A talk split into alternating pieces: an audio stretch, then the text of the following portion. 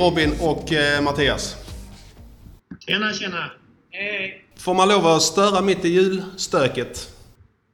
Ja, det går väl bra. Men gör ett undantag för dig Torbjörn. Vad bra. Du är alltid välkommen att störa. Tack så mycket. Är ni igång och pysslar? Eh, Jag pysslar inte så mycket. Jag är inte så bra på att pyssla. Jag försöker. Jag försöker betala fru att skaffa plastgran i år. Jag tycker det är så jobbigt varje gång man ska slänga ut den och barret och grejer. Men jag, jag fick inte den viljan igenom tyvärr. Nej, det var bra det, tycker jag. Bara så inte du blir utslängd samtidigt som granen Robin. Vad sa du? Nej, bara inte så du blir utslängd samtidigt som granen. Det finns nog risk för det. Hon behåller nog hellre granen än mig kanske. Okej, båda ni två har varit med i Svenska Tennispodden tidigare. Ni har pratat om era roller och era karriärer och det tänkte vi inte göra så mycket nu. Eh, utan vi tänkte fokusera helt och hållet på ett märkligt tennisår kan vi väl kalla det här temat för, för podden idag tycker jag. Eh, ska vi börja där med en spontan reflektion? Vi börjar med dig Mattias. Hur, hur har det här året varit för dig? Ja, shit. Var börjar man? Det var Eh, ja, ett jättekonstigt år. Eh, början, det var ju liksom... Året kom igång som vanligt och vi hann och, och spela Fed Cup eh, och, han, och var i Grekland. Och då helt plötsligt bara bommade de igen tävlingarna och det var bara att kasta sig hem. Jag kommer ihåg det var fredag den 13 mars som vi flög hem och sen har det ju varit eh, en, en stor eh, sak att man knappt har vetat vad man ska göra nästa vecka. Eh, Man vet inte med tävlingar och det har varit lite struligt. Vad, vad kommer hända? Vad, vad finns det för nya råd och så här. Så att, eh, nej, 2020, man har väl gjort vad man kunnat men eh, jag hoppar gärna över det framöver om jag får det. Hur har du upplevt det Robin? Ja, men eh, ganska exakt som Mattias säger faktiskt. Det var ju, vi hade ju jäkla flyt som kunde genomföra Davis Cup-matchen. Eh, det var ju bara med någon dags, någon dags marginal där. Så allt, alltså första månaden började allt på bra. Jag jobbade mycket, satte mig in i allting. Davis Cup-matchen var ju fantastisk, men sen direkt därefter så har det ju varit eh, struligt minst sagt.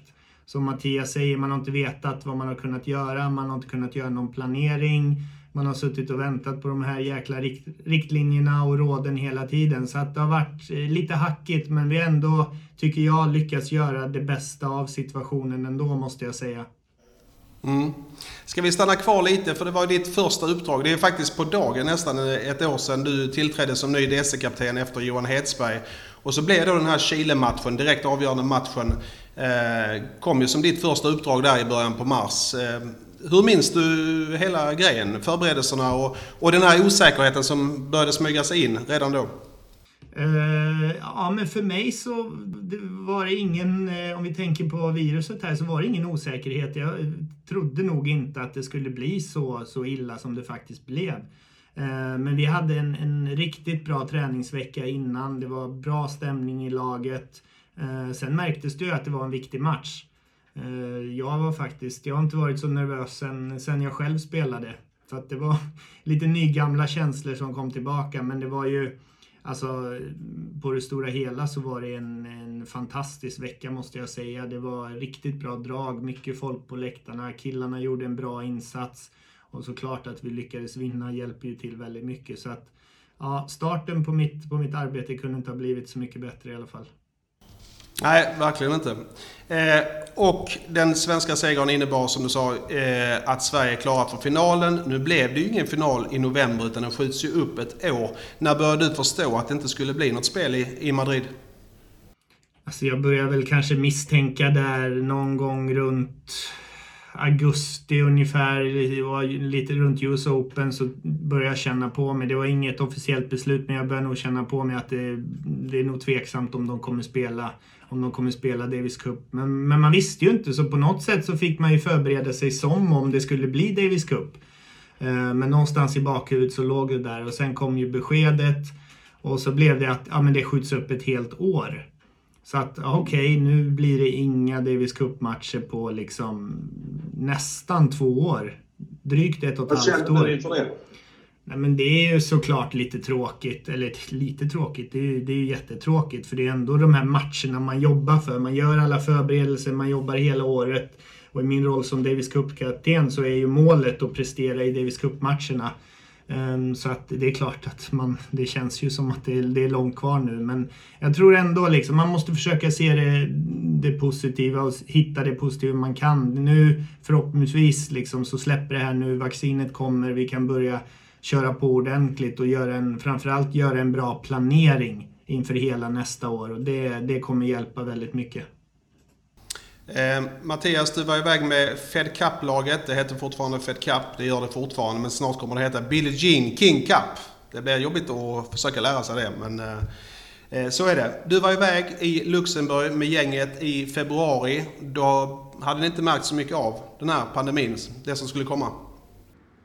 Nej, ingenting. Alltså, inte, inte något som märktes för oss och man tänkte ju också att det, det, kommer inte att vara så mycket i Sverige framåt och, och så här. Liksom. Men så nej, när vi var där så var det liksom inget man kunde se att året skulle bli som det blev.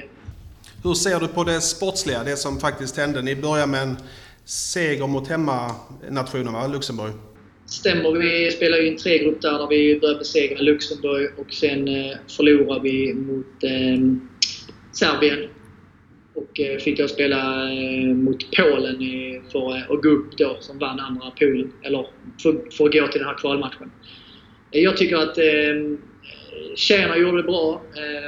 Det, man, det man kan veta är ju att eh, Rebecca spelade inte Fed Cup. Hon kunde inte av, eh, på grund av skada och så här. Och det är klart att ska man, ska man gå uppåt så, eh, så är det ju alltid bra när man eh, hade haft eh, Rebecca. Men tjejerna som var där gjorde det riktigt, riktigt bra. Ehm, Johanna spelar grym tennis och Miriam gjorde ju alltså imponerande insatser. Fall på mållinjen mot, mot både Serbien, mot Krunic och, och ehm, polska Iga Swiatek som vann Grand Slam i Paris men som var långt i Australien och så innan också. Så att, så det, var ju, det är det som också är grejer ibland. När vissa spelare inte är med så ger man ju också andra möjligheter. Och, och jag tycker att en sån som Miriam har ju imponerat väldigt mycket när hon har spelat i Fed Cup. Året innan så kastades hon in två timmar innan, innan match och tog en imponerande seger. Så att, eh, hon älskar ju de här stormatcherna och så, här, så att, eh, Men eh, så är det bara andra året i rad vi, vi föll på den här sista kvalmatchen. Vi har också, mött, vi har också förlorat mot Ryssland förra året och, och, och Polen i år, vilket är två riktigt bra länder. Så att, eh, det, det, det är bara att hänga i och, och nästa gång kommer chansen och då ska vi ta den igen. Då ska vi verkligen ta den. Du, det här skulle, du nämnde ju Johanna Larsson. Eh, det skulle ju faktiskt komma att bli hennes sista landslagsframträdande efter många år på toppen av svensk tennis. Ska du passa på lite nu när vi ändå summerar det här programmet. Säg någonting om Johanna och hennes betydelse för, för svensk tennis. Ja, framförallt ja. Det, alltså, när hon, vi satt och hade en lunch och hon berättade för mig då på, eh, efter här, någon, ett par veckor efter. Och jag måste säga att jag blev ganska chockad. Hon hade ju kvalat in i Australien Eh, och spelat bra och spelat riktigt bra i Fed Cup med. Eh, men eh, samtidigt så tror jag det är ett beslut som har växt fram väldigt mycket. Väldigt tacksam att, för allt hon har gjort för svensk tennis och gör, för hon är ju fortfarande involverad väldigt mycket i svensk tennis. Och, en spelare som alltid har gett allt hon kunnat och, och aldrig lämnat något åt slumpen. Så att jag tycker det är ett bra föredöme för, för många andra att ta efter. Liksom så här. så att, eh, nej, det, det är bara önska er stort lycka till med vad som komma skall. Mm. Och tacka Verkligen. Eh, det har ju kunnat eh, tävlas rätt mycket ändå, trots allt, i Sverige tänker jag på. Vintertour, sommartour, elitserien nu senast. Robin, hur mycket har du följt de svenska spelarna på hemmaplan? Men eh, jag har följt dem, egentligen har jag följt på avstånd eh, i princip allting. Eh, sen i somras så, ehm, så var jag nere eh, i både Ystad och, i Falkenberg och tittade. Jag tycker det är ett jäkligt bra initiativ att nu när det inte blev några tävlingar så, så gjorde vi lite större, lite större sommartorsatsningar och det var ju liksom i princip alla var med, alla de bästa och man fick ändå spela matcher och det var det var ganska bra prispengar också så att det är åter ett bevis på att ja, men vi lyckades ändå få ihop det och göra det bästa av situationen och var bra att killarna fick börja spela lite matcher där på sommaren också för det gick ju det var ju en period där, där egentligen från mars till, ja, till sommaren när sommartouren drog igång som de killarna spelade ju inte en enda match liksom. Så det, mm, de har ändå, igen, vi har ändå gjort det så, så pass bra som, som vi har kunnat. Mattias, du har varit runt en hel del också vet jag. Nej, absolut. Jag håller med Robin att det blir ju jättebra att man kunde göra de här eh, sommartourerna. Så här. Man såg ju också när jag och Robin vi var i Ystad att jag tror inte det bara var spelarna som var hungriga. Det var jättemycket coacher på plats som hade liksom varit hemma och tränat mycket och, och så här. Och, eh, det var väldigt skoj och många bra matcher hela sommaren. Liksom, så här. så att, eh, nej, det blev, det blev jättebra. Eller det blev så bra vi kunde. Och, men, eh, super, super. Ja, vi nämnde ju Elitserien också där som har pågått några veckor med SM-final nu de här två senaste helgerna. Vad är, vad är er syn på, på elit, årets elitseriespel? Mattias? jag tycker att eh, de matcherna jag har varit och, och, och, kollat på har varit många bra lagmatcher med mycket energi i, i matcherna. Eh, jag tycker att eh, det har varit många bra inslag. Det är vissa av de här eh, yngre upcoming spelarna som har fått riktigt bra matcher. Ehm, vissa lag har haft med lite internationella spelare vilket har gjort att serien har blivit lite tuffare och på så sätt för våra svenska tjejer har fått faktiskt mäta sig mot, mot bra tjejer och, och spela några riktigt bra singlar och dubblar. Så att eh, jag har bara positiva saker att säga om, om serien. Eh, hela hela Fed Cup-laget som, som har kunnat spela då som tillhör en elitserieklubb har ju varit representerade i, i eh, elitserien. Så det är ju också jättepositivt. Mm. Eh, vad säger du? Det var en, ett nytt lag som vann damernas eh, eh SM, Enskede. Ja, nej men eh, jag såg premiären när de mötte Uppsala. En bra match. De slog Uppsala där 4-2.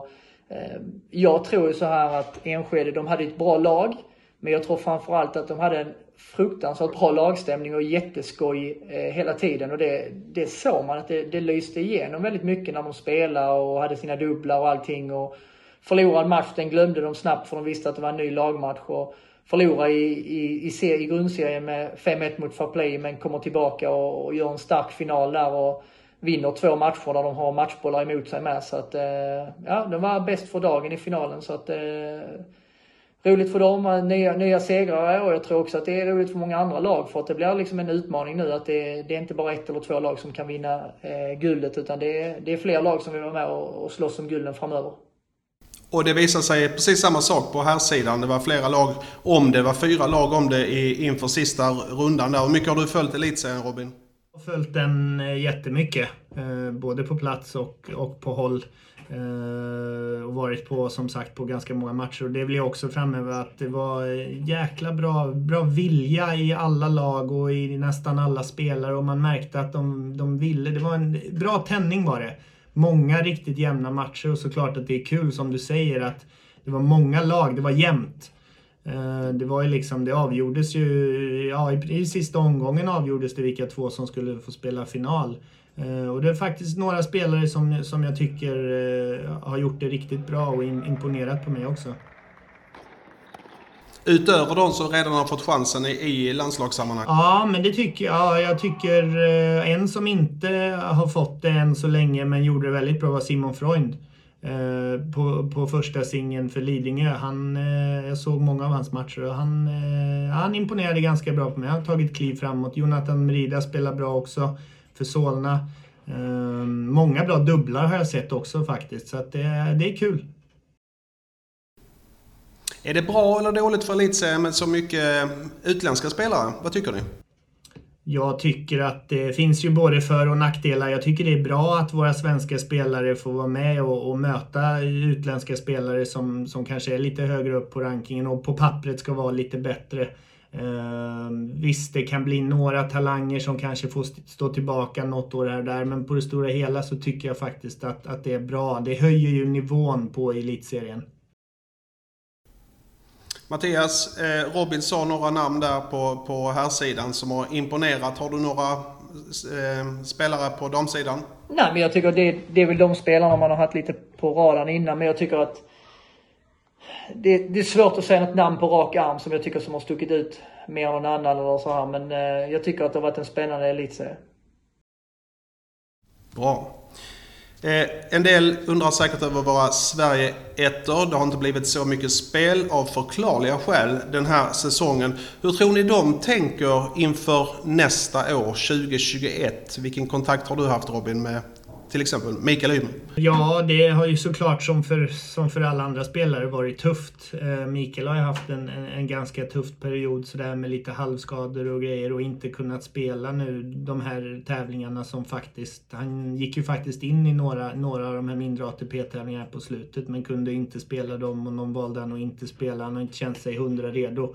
Eh, förhoppningsvis och det verkar som att han är sugen inför nästa år. Eh, likadant med Elias, han satte ju igång sen och kom, kom iväg och spelade lite Challenger. Sa väl själv och jag kanske kan hålla med att han kom inte riktigt upp i nivå. Nu vet jag att han är i, i Dubai och ska träna på där i flera veckor nu i, eh, som preseason inför nästa år. Så att han är, han är otroligt taggad. Vilken kontakt har du haft med Rebecca Pettersson, Mattias? Ja, men jag har pratat lite både med Rebecca och, och med Mart och, eh, och även lite från som har sett henne på Salk och har ju sett att, eh, att hon har spelat bra. Eh, jag tror hon är väldigt, väldigt eh, sugen på 2021 om man säger så. Eh, det blir ett konstigt år liksom och nu får börja om på riktigt och förhoppningsvis ett bra år. Och jag tycker hon ska också, det hon gjorde slutet 2019 när hon vann sina titlar där, ta, ta med sig den energin och, och flytta över nu till 2021. Och också roligt att hon eh, spelar ett par elitseriematcher här och eh, det som jag tycker också som är skoj, det var att hon spelar med någon av de här yngre landslagstjejerna i dubbel och så här. Och det betyder så oerhört mycket för de yngre tjejerna när hon är med i ett lag. Eh, och det var också de matcherna hon spelade, så spelade hon ju väldigt alltså stabila siffror liksom och, och så här. Så att det, det tyder ju också på att, eh, att hon verkligen är på rätt väg när hon skalar av en efter en. Hon spelar ihop med Tilde Strömqvist va? där i Salk, som har varit med på ditt läger också. Ja, jag pratade lite med Tilde. Hon var ju jätteglad. Hon har ju fått chans att spela både med Miriam och med och Rebecca och nu, och nu vara i den miljön och, och träna runt om dem och träna med dem. Liksom och så. Det betyder ju jättemycket. Så att de, de tjejerna är jätteviktiga för, eh, för våra yngre som är, som är på väg uppåt. Eh, Mattias, ni har inte tävlat sedan i februari. Robin, ni har inte tävlat sedan i mars. Det har inte varit någon landslagsverksamhet alls när det gäller tävlingar. Men ni har haft ett par läger, Robin. Ja, vi lyckades eh, få ihop två stycken eh, i alla fall. Eh, planen var ju kanske att göra betydligt mer än så såklart. Men vi har ändå fått ihop två bra träningsveckor som du sa. En uppe i Stockholm och en, en i Båstad för, för några veckor sedan. Och det har varit jäkligt bra för mig också att få se lite andra spelare än de som kanske är de mest aktuella för, för Davis Cup-laget. Eh, jag har kört bra träningar med, med de spelarna som kanske är, är snäppet bakom just nu också. Så att eh, det har varit bra och det är någonting som vi verkligen hoppas på att kunna göra mer av, av nästa år. Samtidigt ska jag säga så här att det har ju varit ett jättetufft år såklart, men det behöver inte bara vara negativt heller. Du vet, många av de här spelarna har fått vara hemma nu, fått lite längre period där de har kunnat träna på vissa bitar som man kanske inte normalt sett inte hinner och inte får tid till under en säsong. Um, så att jag tror att det kommer, man kommer verkligen se nästa år vilka spelare, inte bara svenska spelare utan egentligen alla spelare, vilka som verkligen har tagit vara på den här tiden och jobbat på saker också. Mm. Eh, Mattias, ni har också haft eh, några läger? Vi har ju vi har haft lite under sommaren också mellan, eftersom det var så många av de spelarna, så körde vi lite mellan tävlingarna också så att de inte skulle behöva åka hem och så här. Eh, och många som har, som har varit med och, vi har tränat i, i bra grupper, mindre men bra grupper. Och eh, sen har vi haft något läger här i höst nu, men det var egentligen mer riktat mot eh, de som var under 18 som går lite mot eh, individuella och lag-EM 2021. Eh, och sen har vi hunnit med, ibland har det varit så att vi har gjort klubbesök eller besökt spelarna på deras hemmamiljö. Eh, vi har pratat med deras eh, coacher och, så här och försökt att och hjälpa dem och stötta dem. Hur, hur kan vi göra ett, ett, bra upplägg för spelarna? När, när ska förbundet komma in och stötta? Och så här. Så att, eh, jag håller med Robin väldigt mycket i det. Det finns lite två vägar man kan gå. Man kan, man kan vänta på att 2021 ska börja, men man kan också gasa och, och träna och utveckla. Jag tycker de, det finns väl nästan ingen spelare som, som, i vårt land som kan sitta och vänta på någonting. Utan det är bara att trycka på gasen och vara redo så att man är extra redo när, när det väl börjar. Mm. Eh, vad är er bild av de svenska spelarna? Hur ser de på sin situation och hur påverkar det dem att de inte kan spela så mycket internationella matcher till exempel? Robin? Det är, nog, det är ju väldigt individuellt tror jag hur man, hur man ser på det här och hur man tar det liksom. Eh, vissa tar det ju såklart bättre än andra. Eh, men jag tror att det är viktigt, precis som, som jag sa och Mattias var inne på också. Man har faktiskt ett val i den här situationen. Nu är det som det är. Och det finns ett unikt till, tillfälle nu faktiskt med längre perioder, träningsperioder och man kan verkligen träna på detaljer i sitt spel och så. Ehm, men, men som sagt, det är väldigt, väldigt olika hur de har tagit det. Jag har pratat med vissa som har känt att nej, fan det här börjar bli segt nu och liksom och andra som, nej men det känns bra, nu får jag köra på några veckor till här och så att Ja, det, det, det här året blir en mental grej också. Inte mentalt på det sättet att man spelar mycket matcher utan mentalt på hur man, hur man orkar hålla ihop det. Vad tror ni det får för effekt det här förlorade tennisåret på sikt då? För, för tennisen, för spelarutveckling? Eh, eller är det inte så dramatiskt? Hur ser du på det Mattias? Vad tänker, tänker du på liksom för Sverige eller ute i hela världen? Jag tänker du överhuvudtaget för tennisspelarnas utveckling, att, att allting har stannat upp? Hur påverkar det tennisen? Jag tror att det kan finnas alltså, spelare som är någonstans i, i mellanskiktet som kan tycka att det är jobbigt liksom att oj, ett år, jag har blivit ett år äldre, eh, orkar jag göra det här igen? Jag tror för de yngre spelarna som är på väg upp så tror jag inte det här året spelar lika stor roll att de har förlorat, för de kommer ändå ha många, många år framför sig. Liksom. Jag tror inte de ser oj, där rök ett år, utan jag tror många av dem sista år som junior eller första år som senior ser det också som liksom att, ja men, lite som Robin var inne på, att de har jobbat på och de har kört så här. Men, eh, det blir en utmaning såklart, men eh, det blir väldigt intressant när allt ska komma igång. Jag tror det kommer vara enormt mycket spelare som kommer bara kasta sig ut och vill spela mycket tävlingar. Eh, och det blir också en prövning vem, hur, hur det är. Det såg vi bara lite när vi skulle dra igång eh, sommartouren och vi, hade, vi pratade lite i Ystad att det kunde vara så att man skulle spela sex matcher på tre dagar och vi, vi sa att sportsligt kanske vi måste backa lite och ändra på det liksom, för att de är inte vana vid de här eh, spela vecka på vecka och många matcher och, och kanske gå långt. Liksom. Så att, eh, det handlar också om vem som är, kommer att vara klar och i, eh, i kropp och knopp liksom, för att orka spela vecka på vecka liksom, och göra det bra där. Eh, Robin, hur tror du att det här påverkar världstoppen då, om vi säger på här sidan i tennisen? Ja, det är ju... Nu har de ändå kunnat spela lite Grand Slam och så titta på världstoppen på de allra, allra bästa så alltså det blir ju lite, lite ett förlorat år ändå. Och det är som Mattias säger, de äldre spelarna kanske känner att jaha okej, okay, det försvann nästan ett år för mig liksom. De kanske inte har så många år kvar. Ehm, sen tänker jag lite, nu har det i och för sig bara gått ett år och det har ändå varit lite tävlingar. Men fortsätter det här så tror jag rent för tennisen generellt så är det nog inte så optimalt. Liksom, jag vet inte om intresset direkt stärks av att det blir färre tävlingar och det blir, man, inga, ingen publik kan vara på tävlingarna och så. så att jag tror, sätter igång nu och allt funkar, då är det nog ett jäkla sug efter tennis i världen. Men eh, man får ju verkligen hoppas att det här inte håller på allt för länge till. Vad tror ni då? Om ni tittar framåt. Eh, ja, man kan ju bara tro, vi vet ju ingenting. Men om vi tittar in i 2021. Eh, vad tror ni om läget framåt, Mattias? Nej, och Robin var inne på det innan med vaccinet och så här. Så att, mm. Om det skulle vara...